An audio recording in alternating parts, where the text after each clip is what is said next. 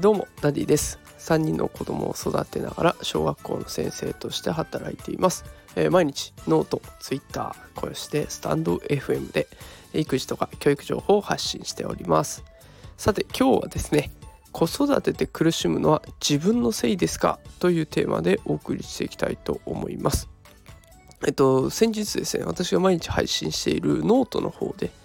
コメントをいただきました。でその内容がですね、 2E のお子さんを子育て中の方で学校からの理解がなくて苦しんでいらっしゃるという、内容でした。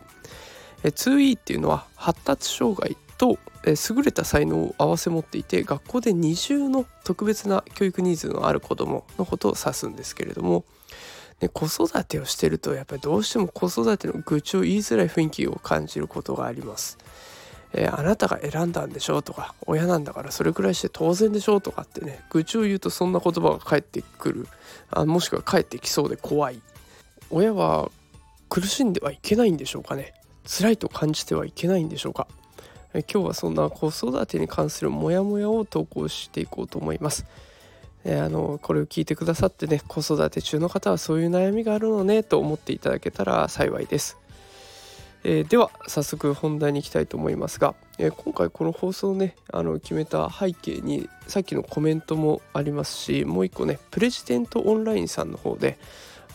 母親に自由時間がないのは自業自得なのかっていうようなテーマで記事が投稿されていたんですね。で、それもちょっと参考にしながら今日は配信していこうと思います。この記事の方では赤の他人が子育て中の方に対して厳しく接する原因を紹介してくれていました。一つは児童手当の撤廃など子育てを軽く見ている政治がその原因の一つで、もう一つがゆとりのなくなった現代人、この2つが原因だというふうに話を展開してくれていました。でこれらが重なって自業自得だと言っても平気だと思われる社会が出来上がっているということなんですね。でもどんな状況であっても必死に子供を育てている人に向けて自分のせいだろうなんて言葉投げかけていいとは私は思えなくて、親はみんな必死なんですよね。この子が将来困らないようにしたい、今を幸せに生きてほしい、でも自分にも仕事があるし子育てもなかなかうまくいかない、でそこで困った後に子育て本には子育て本を読んでみればあれをした方がいいとかこれをした方がいいって書いてあるけど、みんな必死なんですよね。そんな人に厳しい言葉を投げかけられるっていうこの社会、やっぱりおかしいなと思っちゃうわけなんです。で過去を見てみるとこれ全然違った様子が書かれているんです。この記事に昔江戸後期から明治時代にかけての日本の様子が書かれている部分があったので、この後ちょっと引用してみたいと思います。こんな世界が広がっていたんだってちょっと私は感動しました。それでは聞いてください。江戸後期や明治時代に日本を訪れた外国人が日本人の子供を可愛がる態度について書き残しています。例えば渡辺良治、生きし世の面影、平凡社ライブラリーによるとエドワード・モースは世界中で日本ほど子どもが親切に取り扱われ、そして子どものために深い注意が払われる国はないと書き残しました。イザベラ・バードは私はこれほど自分の子どもに喜びを覚える人々を見たことがない。子供を抱いたり背負ったり、歩く時には手を取り、子供の遊戯を見つめたり、それに加わったり、絶えず新しい玩具をくれてやり、野遊びや祭りに連れて行き、子供がいないと真から満足することがない、他人の子供にもそれなりの愛情と注意を注ぐと書き残しています。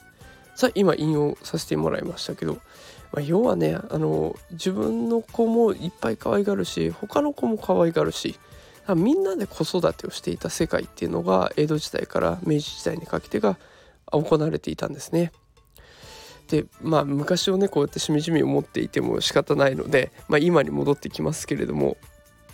今も少しずつどうやら子育てっていうのは変わってきているようです。小児科の先生によると最近はお父さんが子供を連れてくることが増えているという話を、記事にも書いてありました。で以前は圧倒的にお母さんだったんですね。